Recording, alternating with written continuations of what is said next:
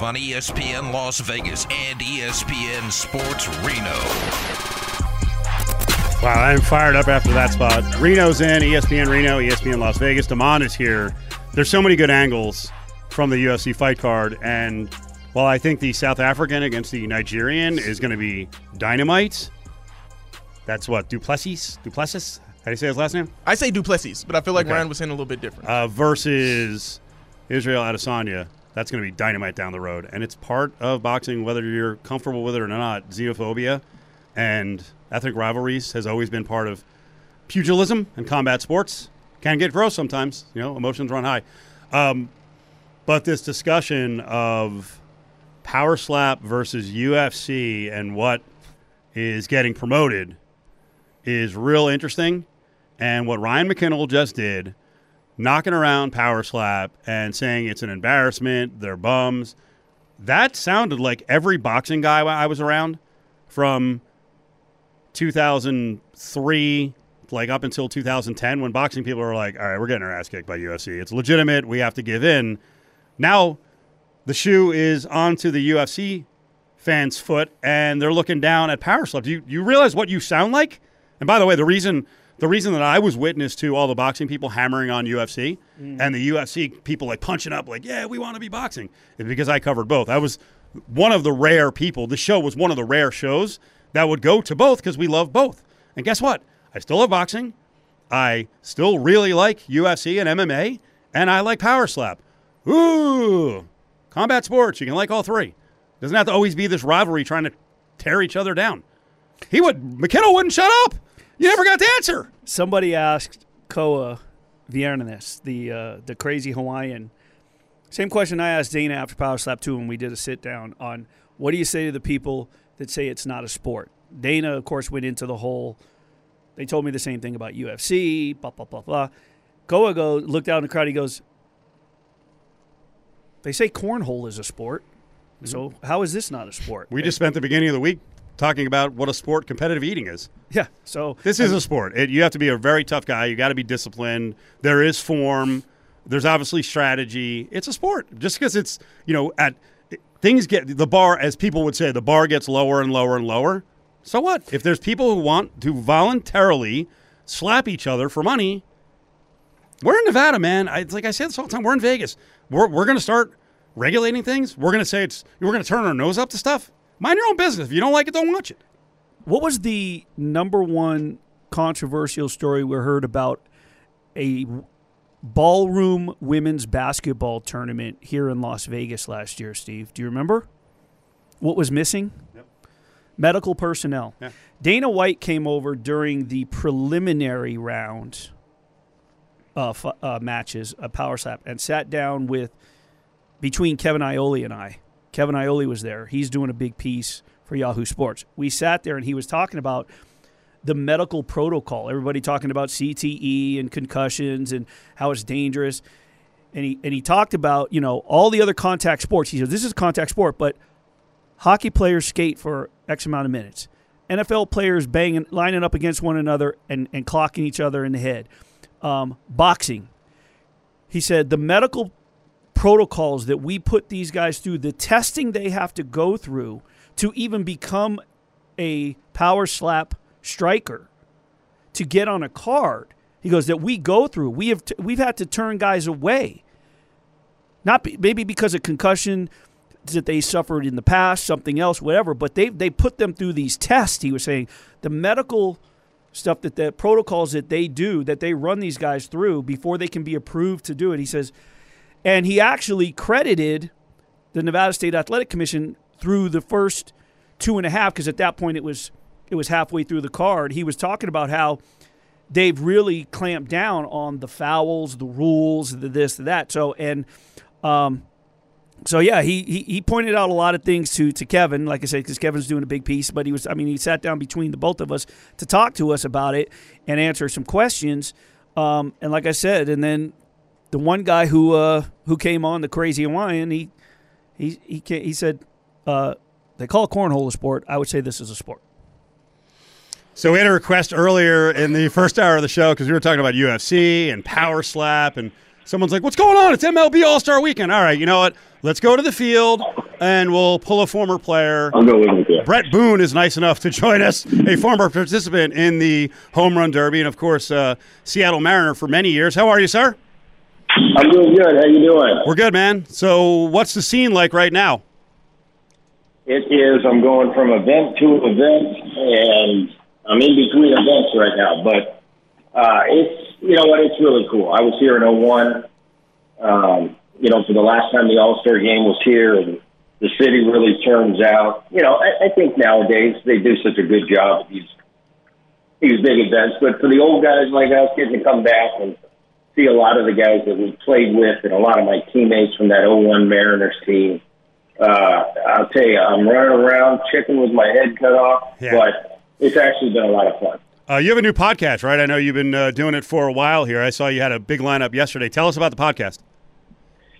Yeah, it's uh, Odyssey. Just became we just became partners with Odyssey uh, Sports, who's, who's uh, you know now my partner. I started a few years ago during COVID. And it just kind of took off. So uh, I do it three times a week.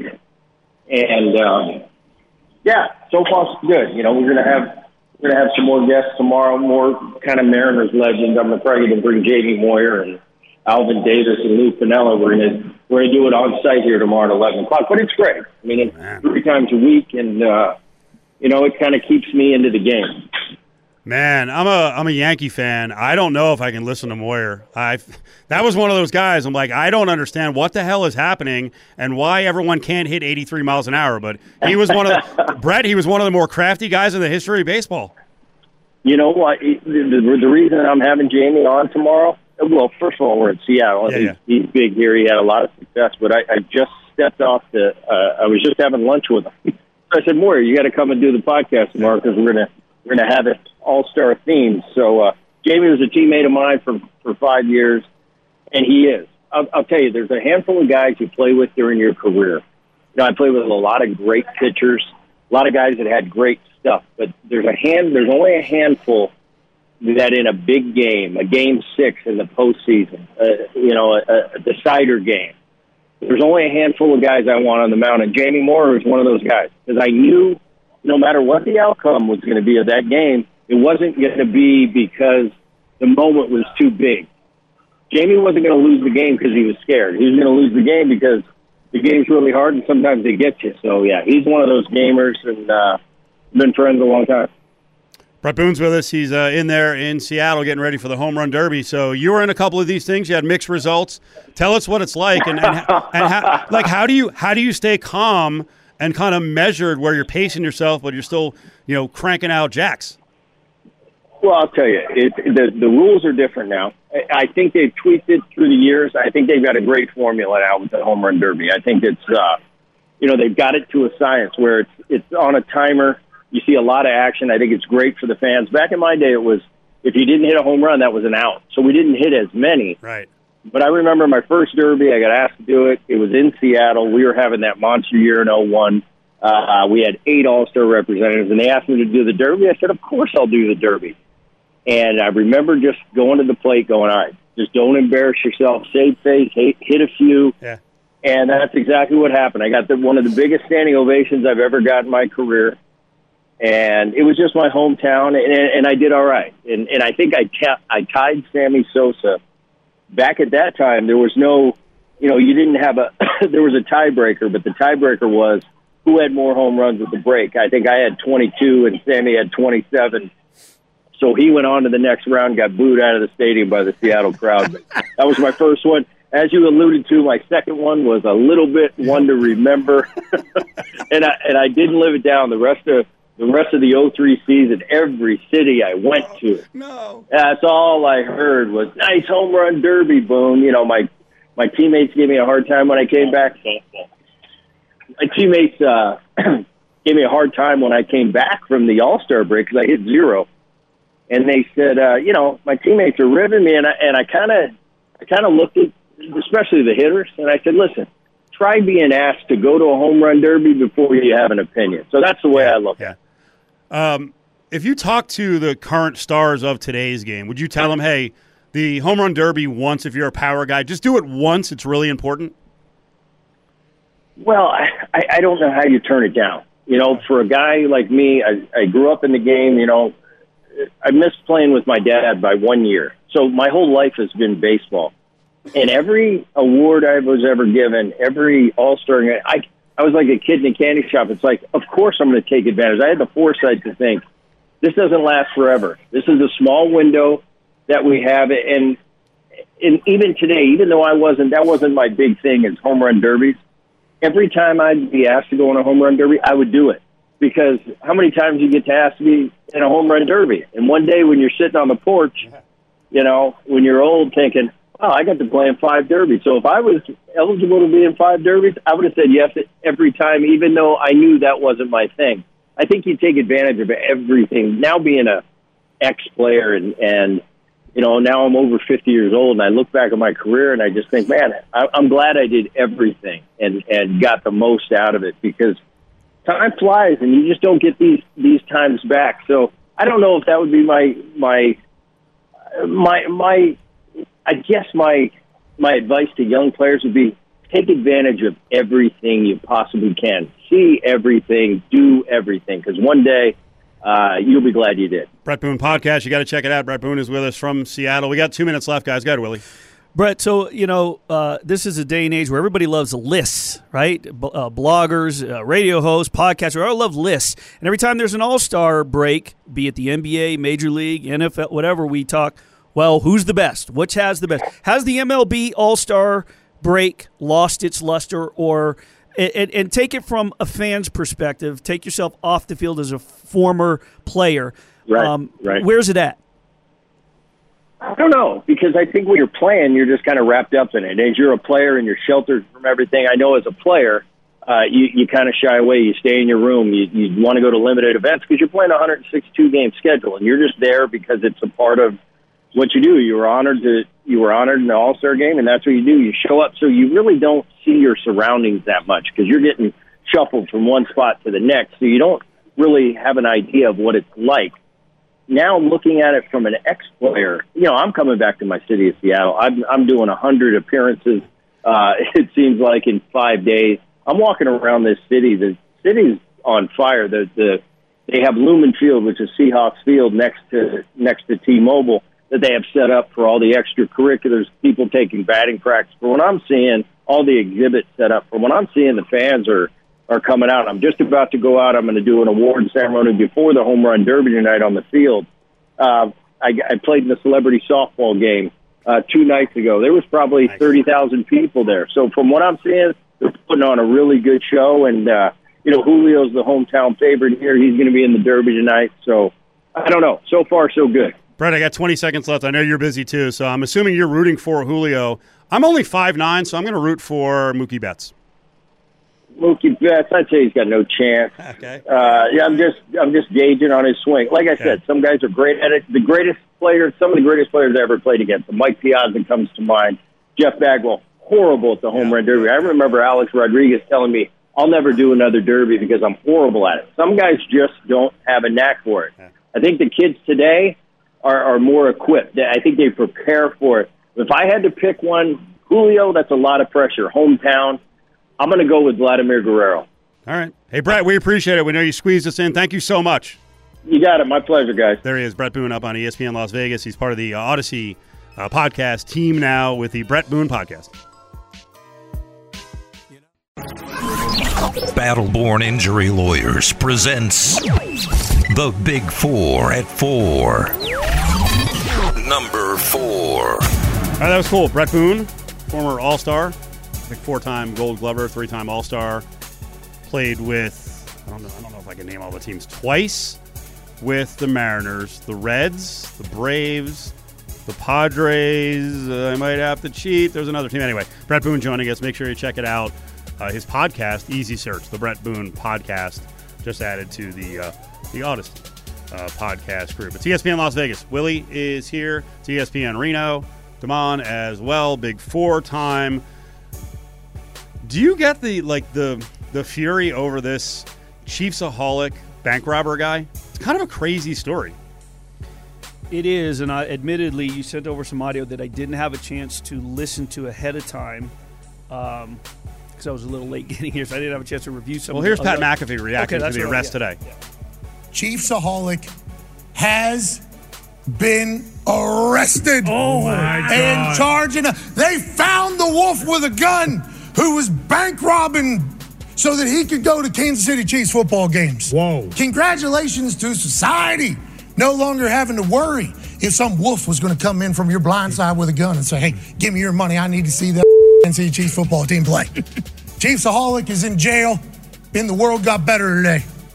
There you go. Chiefsaholic, a guy who was wearing a wolf mask at the Chiefs games. I think Raiders fans really get a kick out of this because Raiders fans are called scumbags and, you know, scum of the earth by the rest of the N F L, and they the Chiefs literally had a fan who was bankrolling his trips to Chiefs games around the country and going to home games by robbing banks. So he got arrested. His name is uh, Xavier uh, Babador. Yeah, otherwise known as Chiefsaholic, and this was a he got popped in California, but it was an investigation across the country in different markets: Oklahoma City, Minneapolis, Omaha, uh, California, Memphis, and others. He had hit like eight, nine banks. Got away with some good money. Well, I think that's the story, is yeah. is the feds wanting to catch a bank robber, whereas every what he was doing with it just makes it even more of a fascinating story, and all of a sudden it turns into a sports storyline. But th- the fact of the matter is is that they, they did catch a, a bank robber, which is uh, it's a good thing. Dangerous guy. Yes. Dangerous guy. I mean, right. Think about it. Everyone liked this guy. You know, a lot of people did. Uh, maybe not the enemy fans, but the guy sitting there in a wolf mask next to you, and meanwhile, in, you know, in between games, he's driving around the country with a gun, threatening people. Right. So that's ha ha ha. Not not not not as funny as you think. It's right. Kind of dangerous, just just a little bit. Number three. Wait a second.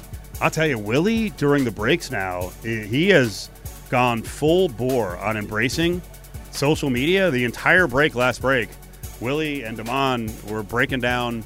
Willie, uh, I don't know. I, you have so many G-damn platforms now. I know you're going to get all fired up over threads. You're, with, by the way, I'm not ripping you. Um, you are trying to perfect your brand and get everything out on all these different sites. Um, are you doing? You're not doing a daily affirmation on social media, are you? No, no, no. So, so.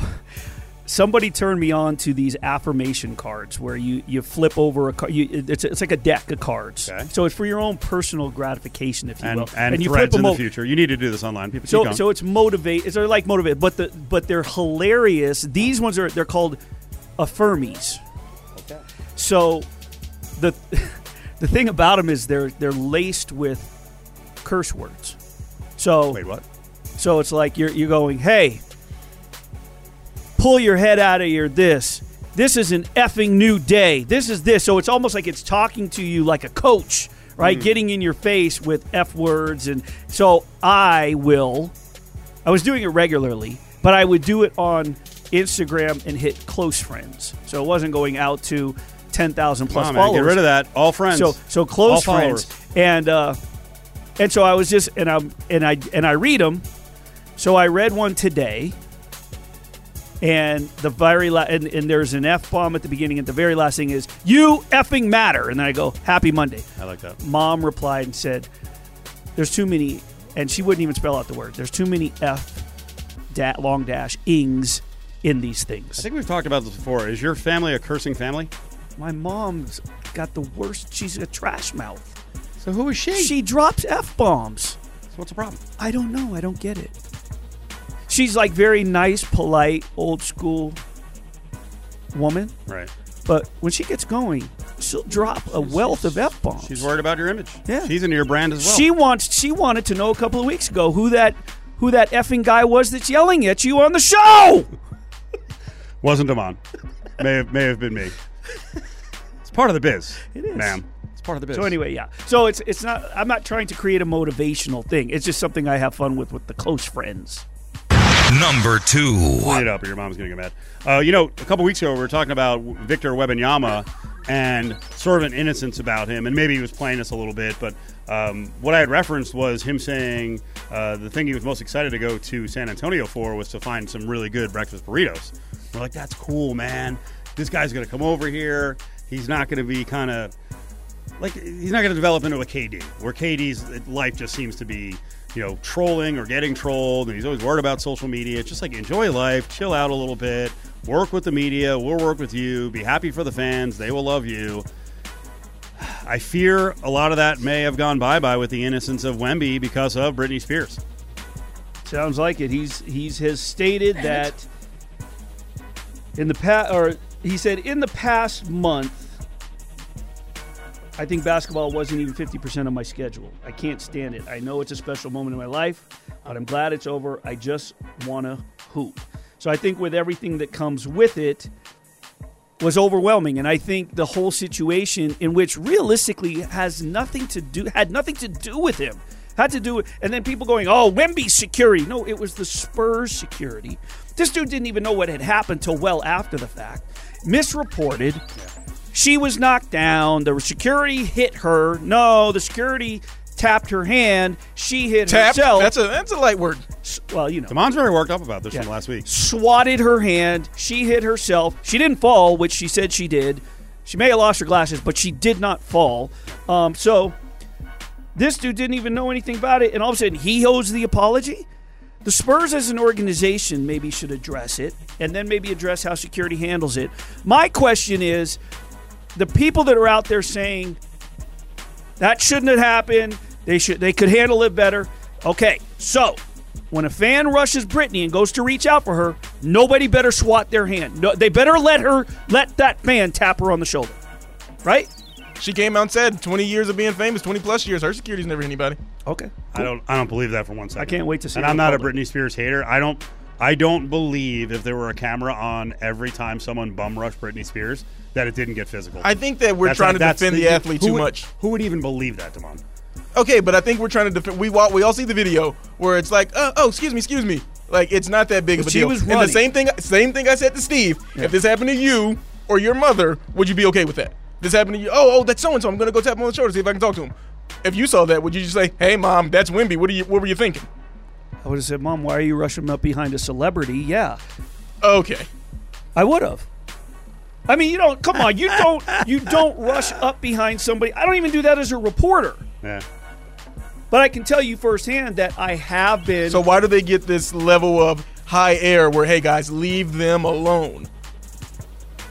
I'm just saying, like, if a normal, like, you get a regular person, I don't think you can just get off. Hey, someone dropped their glasses at Summer League in the concourse yesterday, walking right in front of me. I was like, hey, hey, glasses, glasses.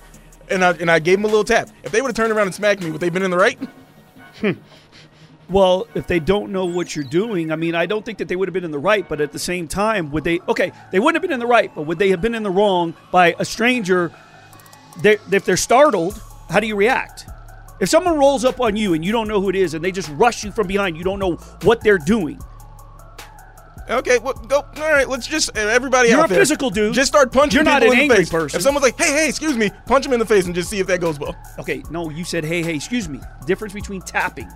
This she it, yeah, but I also they were walking away, so I gave them like the taps, at, you know, just like hey, you're, you're getting a little too. Uh, maybe you can't hear my voice gotcha. at Summer League, you know, and gotcha. I gave the taps. Just saying, I get I, I would have been shocked if the person next to them would have been like, hey, "What do you think you are?" I get what you're saying, and so he may not have been. I, I think I think there's two ways to look at it, and I think he was doing his job, and I don't think that he knew. What, I don't even think that I would doubt that the security guard knew because it was very reactionary when you watch the video. And from my perspective, I don't think that he knew whose hand he was slapping away. It was peripheral, and I think he went like this. I don't think he took the time to look to see who it was, and I don't think that that's his job to actually let me make sure that it's Britney Spears. It doesn't matter if it's Britney. It doesn't matter if it's anybody. That's my point. Peripheral vision. He swatted her hand. She hit herself. It is what it is. It's over. It's done. Charges are dropped as they should have been. Number one. This could be a fight that comes up again down the road, especially if there's a lawsuit. Uh, All-Star Weekend is coming up. W N B A. How did they choose the teams? Uh, it was very uh, Aces-centric and Breanna Stewart wanted some former Storm teammates and her Liberty teammates. And the, the surprising thing was, at the end, no trades. Since they went to this format, there's always been a trade at the end. No trades. So you're going to have a very Aces-centric team here on their home court in Las Vegas um, versus Breanna Stewart's team. She's going to have her Liberty teammates. Um, B G was chosen by Breanna Stewart. Um, it just came down that Elena Deladon, who... she was the very last person chosen, and it wasn't by a slap in the face to her. I think they it, it was on purpose that she wasn't chosen throughout the draft because she's been nursing an injury. So she ends up being defaulted as the last pick to go to Asia's team. Asia said, oh, no, I'm glad that she's here. Just hopefully she can play. Then later that day, they play. She leaves with an injury. She's now out for two weeks. So I'm not sure who the reserve is going to be that comes into play for her. But uh, and it's a shame because it would have been fun to see her here. She deserves it. She's one of the all-time greats. She's won a W N B A title. I was kind of looking forward to seeing you know, her come in. She's always been cool when, you know, they ask her for quotes. So it'll be a fun weekend. I, I, I enjoy their skills competition. I think they have fun with it. Um, I was really looking forward to seeing Lexi Brown possibly um, getting the three-point shootout, but now I think Kel- it's Kelsey Plums because she lost it dramatically last year, so I think she may go after it. Today's hour on E S P N Reno is brought to you by Battle Born Injury Lawyers. You can call from anywhere in the state of Nevada, seven six six, fourteen hundred. Make sure you dial seven seven five in the north. Now, back to Cofield and Company. I, I wouldn't even have to try. So please, please, please, Charles, come be this damn idiot's debate partner. Please let me annihilate you on a daily basis, ten times per show. L- let me let, let, let me make barbecue chicken out of you. It's Cofield and Company, live on E S P N Las Vegas and E S P N Sports Reno. So that's Skip Bayless, one of the hosts of the uh, Shannon Sharpe show, which, frankly, for me, I joke about it. That was that was about the only stuff we pulled was Shannon going off. Um, I understand what Skip does. His bit has worked over the years. He's making a lot of money. Clearly has a lot of power at F S one. Um, I don't know if I will trust this reporting because I think most of S I now has become uh, kind of jabroni, and there's nothing against fans working their way up to be in the media. The opportunities are there, but some guy wrote, Uh, Skip Bayless' show is canceled uh, and killed by Shannon Sharpe, and now they're on hiatus because they can't find another co-host. I don't know the truth of, especially that last part. Um, maybe he wanted a little break before football season. Now, who will take over? Will it be a rotation of people with Skip? I'm not sure. I think they need to hit a home run or home runs to help carry the show. What do you think is going to happen? You think it's going to be one of the E S P N people who uh, I definitely just got so. let go? I one hundred percent think that they're like going who? to go. I personally, who who like who do I think they're going to go after, or who would I like them to go after? Because I'm I've become a huge fan of Keyshawn Johnson in the morning. I was I was sad to he, uh, see him go because I enjoyed him in the morning. I, I, I I'm a Freddie Coleman fan, so I know he's has been doing a lot, picking up that slack and doing a lot of that um, the mornings. Um, I think Keyshawn is good because it's the same type of show as First Take, right? They cover the popular sports. They cover the ones that they know. You know, they during the Stanley Cup, they talked about a little bit, but they're basically they're talking about the N F L. They're talking about N B A. When Max was on, they were talking about they talk boxing. They throw up some some U F C, but they you know they stick to what they know. And Keyshawn is knowledgeable, and he would be combative with Jay Williams and Max Kellerman. Um, I think it would be a good dynamic. I just I just do. I think it would be a good transition from Shannon Sharpe to Keyshawn Johnson, not because football to football, just because athlete to athlete, and listening to Keyshawn in the morning and, and just his knowledge, his opinion, because he's very opinionated as a player, and he brings that perspective. And I think that's what you need opposite. Right. You got any suggestions? Come on. I don't have any suggestions, but I think it's going to be a former football player because N F L's king, and that's, you know, Skip's bread and butter.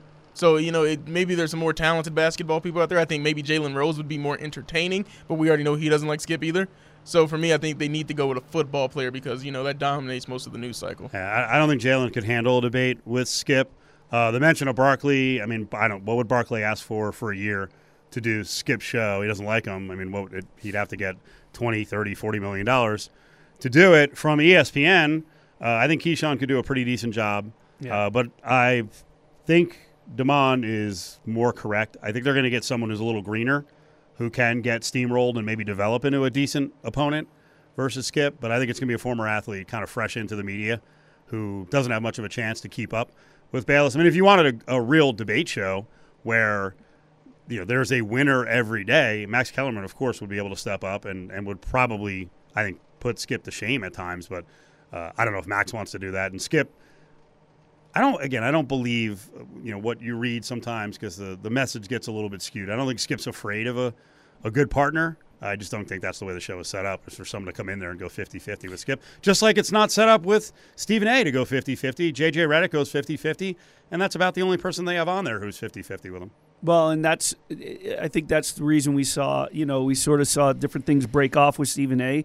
is I don't think that you can go journalist versus journalist because it's – like you said, like – I get it, what you and Damon are saying, like get someone greener so it's a it's a landslide and let the person win. But yeah. in a sense, Keyshawn's the Keyshawn J. Will Max show was it was evenly distributed, and there were three guys that they, but it wasn't a debate show. It was a talk show. It was like Cofield and Company, right? We we get into debates at times. We do this, we do that, right? I accidentally call people clowns. The fact of the matter is, that would be a great debate show that Skip could have his dominating arguments. They're going to have their bits. Keyshawn can fight back. I like that dynamic. It's Cofield and Company, live on E S P N Las Vegas and E S P N Sports Reno. Moving towards the five o'clock hour. Yep, Reno's with us for a few more minutes. If you uh, cut out on the show, you can always listen to the entire show at L V Sports Network dot com. Let's get down to the Thomas Mack, home of the N B A Summer League. John Von Tobel, V-C I N, and, of course, part of the company is with us. John, what's cooking today? Uh, nothing. I am out of the Thomas and Mack Center. I'm trying to find the quietest little spot. But, uh, man, I don't know if it's because Wembanyama was out here or what, but Summer League energy this year seems a little bit different. Maybe it's because I'm caught up in the moment, but hanging out here at the Thomas and Mack. What is the story with Wemby the rest of the way, though? Uh, he's done. So two games is enough. You kind of you see that with a lot of the big stars, right? Last year, uh, the most recent example, uh, Paolo Banchero. Played two games, was awesome. I think he had like forty points, twelve rebounds, ten assists, somewhere in that range. Saw two games, we're like, hey, you're pretty good. We're done here. You can shut it down. Same thing with Wembanyama. Second game was a lot better. Played two games. He had a really busy offseason and just wants to get back to getting him ready for what the regular season is going to bring. So not a surprise, but done for the rest of the summer league. From your standpoint, watching him, what'd you like? What didn't you like? Uh, you know, I think you like a lot of what he provides defensively, man. Quite a few shot blocks and contests. You kind of do that, like, just as a symptom of being insanely long. So, like, there's something to that. But he also is always in the place at the right time defensively, it seems, to contest shots. You really like that. I was actually a really big fan of his passing. His passing was awesome. Like, if you look at transition when he was handling the ball, finding guys, there are a lot of assist opportunities that didn't fall because the guys didn't hit their shots. But those are the things I like. The things you don't like, I think it's the obvious stuff, right? Look, he's a small guy. So when he was trying to post some certain op- opponents up, was he getting pushed back a little bit and couldn't really move anybody? No, he really couldn't. And it looked a little, uh, I would say, for lack of a better term, shook, but that has a really negative connotation to it. But it's been a busy offseason for a nineteen-year-old, so the first game didn't look great. But I thought there were more positives than negatives for him. Speaking of Jonathan Von Tobel from, of course, the company and V-C I N. Jonathan, uh, there's been some locals playing. Have you had a chance to see any of them and your thoughts on them? Uh, dude, I wish I could. I haven't seen much. I will say, uh, I got to see Orlando Robinson a little bit right now before you guys called me. Uh, that's been a lot of fun to watch, too. He's been showing out in a really big way out here in the Summer League. That's the guy I've had my eyes on the most, really. Uh, I've seen some box scores for some certain local guys, but I haven't really gotten a chance to get my eyes on every single one of them yet. Actually, after today is when it starts to die down, so I'm really going to look forward to sitting down and actually watching a lot of these games. It's it, that's interesting. You say you bring up box scores earlier in the show. We talked a little bit um, in general just about you know players and, and their this is their first this is their inaugural right introduction to the N B A Summer League or not. Um, is it, are stats really telling? Or I mean, what else do you have to factor in? I mean, these guys are coming out. This is their first time. They're, they're this, they always talk about the speed factor. Do, are box scores that big of a factor? No, I don't think so. I think when you're really looking at it, like, you want to watch them with your eyes. You want to see what they're doing. You know, I've likened it to spring training, right? Sometimes pitchers will go out at spring training, and they'll just throw, like, one pitch the entire time to kind of work on it. They don't really care what the final box score tells them. They just want to work on their grip and throwing and all that kind of stuff. It's the same thing here.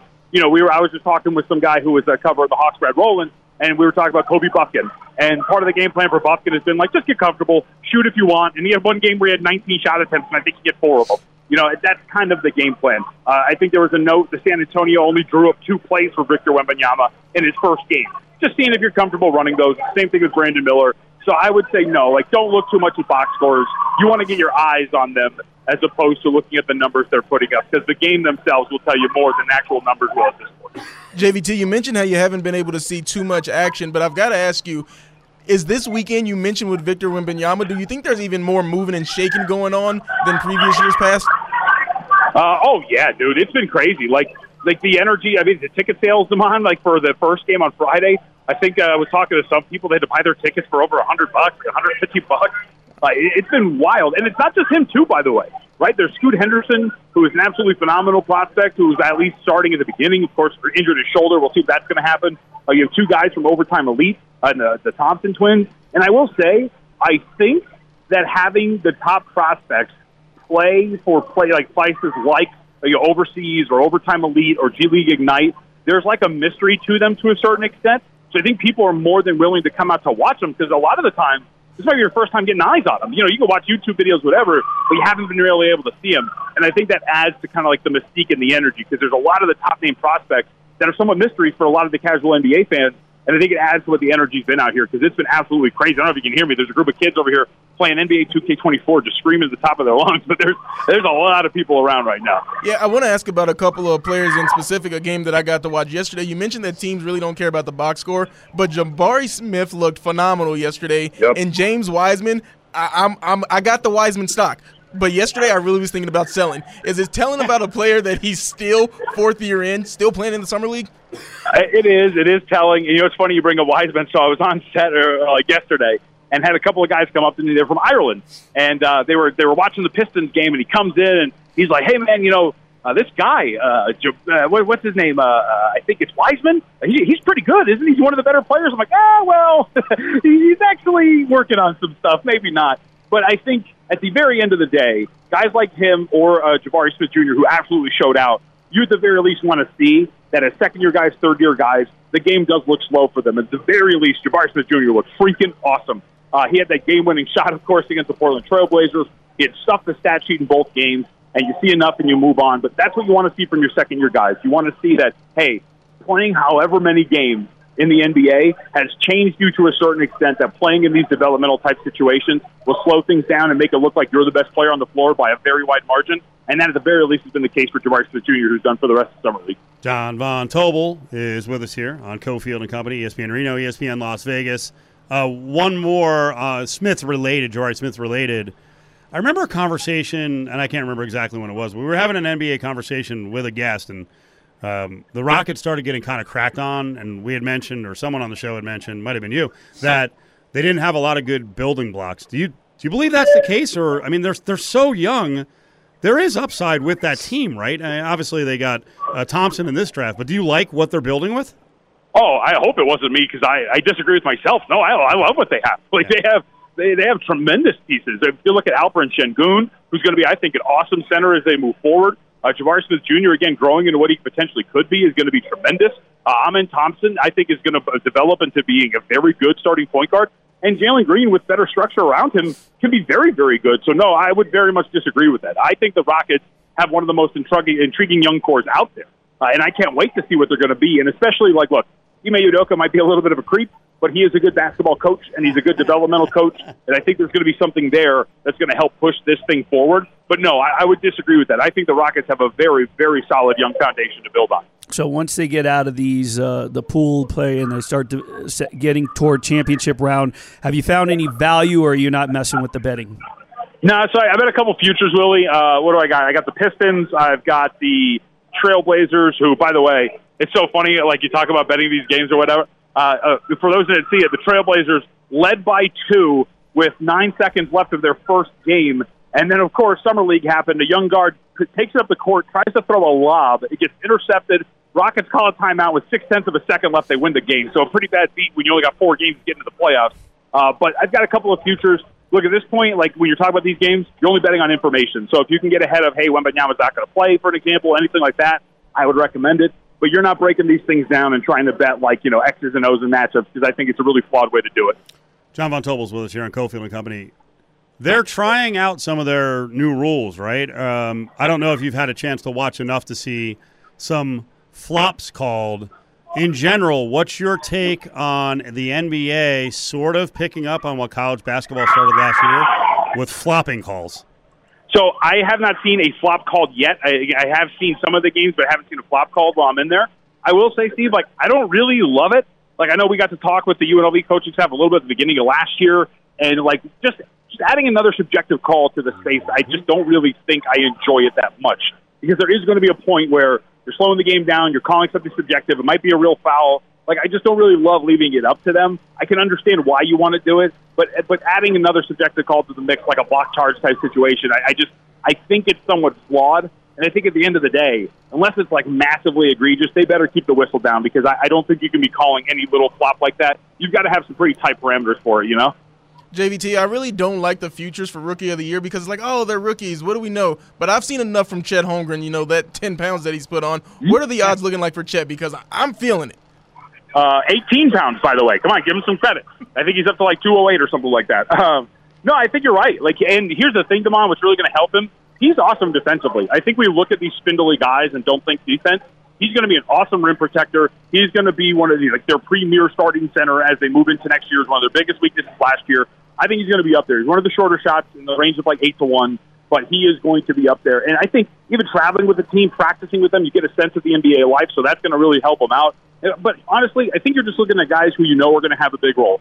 Scoot Henderson's going to be the lead guard for the Portland Trail Blazers at some point, whether it's at the beginning of the year or maybe a month into it after they trade Damian Lillard. You know, you're looking a little bit down. Amen Thompson, again, I think could have a really big role for them too. I think that's what you're looking for. Guys you know at the very least are going to have the ball in their hands and have the opportunity to impress some voters.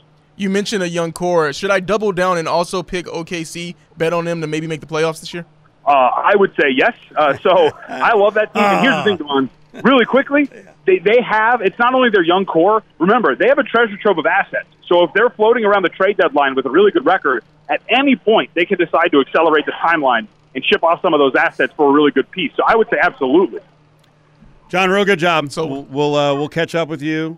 Do you have follow-up? Oh, no, I said sold. Okay, there you go, sold. Uh, convincing case. John, we'll catch up with you later in the week. Enjoy the uh, early part of the week. And tell people where they can find you. Where's your uh, setup? Oh, yeah, we're up at the top of Section one oh one, so if you want to come say what's up, we're right next to the bar in the uh, two K twenty-four setup. Also, uh, a lot of good interviews. You can find them at Hardwood Handicappers, the podcast. I uh, just got done talking to Yovan Buha of the Lakers, Brad Rowland of the Hawks, talked to Langston Galloway, a former pro, and a D-League guy. So there's a lot of good conversations up there, too. It's been a lot of fun. John, thank you. Thanks, guys. There he is, J V T, on the scene at the Thomas and Mack and Cox Pavilion. Again, Hardwood Handicapper. Search that for your look or listen to the interviews. Damon, Willie, Cofield. Let's give away a four-pack right now. Tickets to the Summer League. These are hard tickets to get, as we found out. Sold out the first three days of the Summer League. Uh, these tickets are for the fifteenth. All thirty teams are on hand. You're going to see the teams start going deeper and deeper, so get to see some of the uh, local ties and Mountain West Conference ties and Pac twelve ties.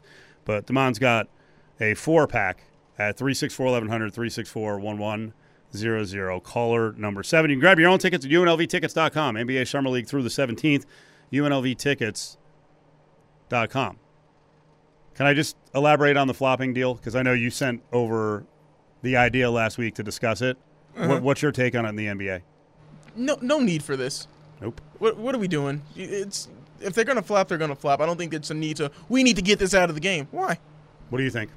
Uh, yeah, I mean, because it's like he said, they're still gonna do it. They're still they're still gonna what they're gonna try. You know what? It'll become part of the practices. Now they'll practice how to do it so to not get caught. Now they're just doing it. They're they're they're very blatant. Right. They're just gonna learn how to flop better. Yeah. They're I still think- gonna do it. I think this is like sounding a loud alarm to stop doing it.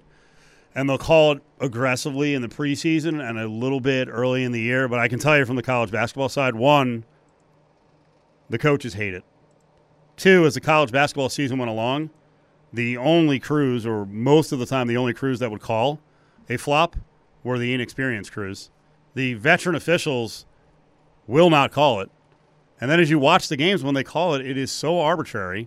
Because the block charge is already hard enough. They don't get that right. I still believe it is a block eighty percent of the time. It's not a fifty-fifty deal. They've made it into this because all the freaking dorks led by, and this is a compliment, you know, it's a game of strategy, led by Shane Battier. It's all the dorks at Duke who started this flopping bull crap trying to draw charges, but it was not. I thought it was an abject failure in college basketball. Just make a regular call or not. There's no need to make flopping calls.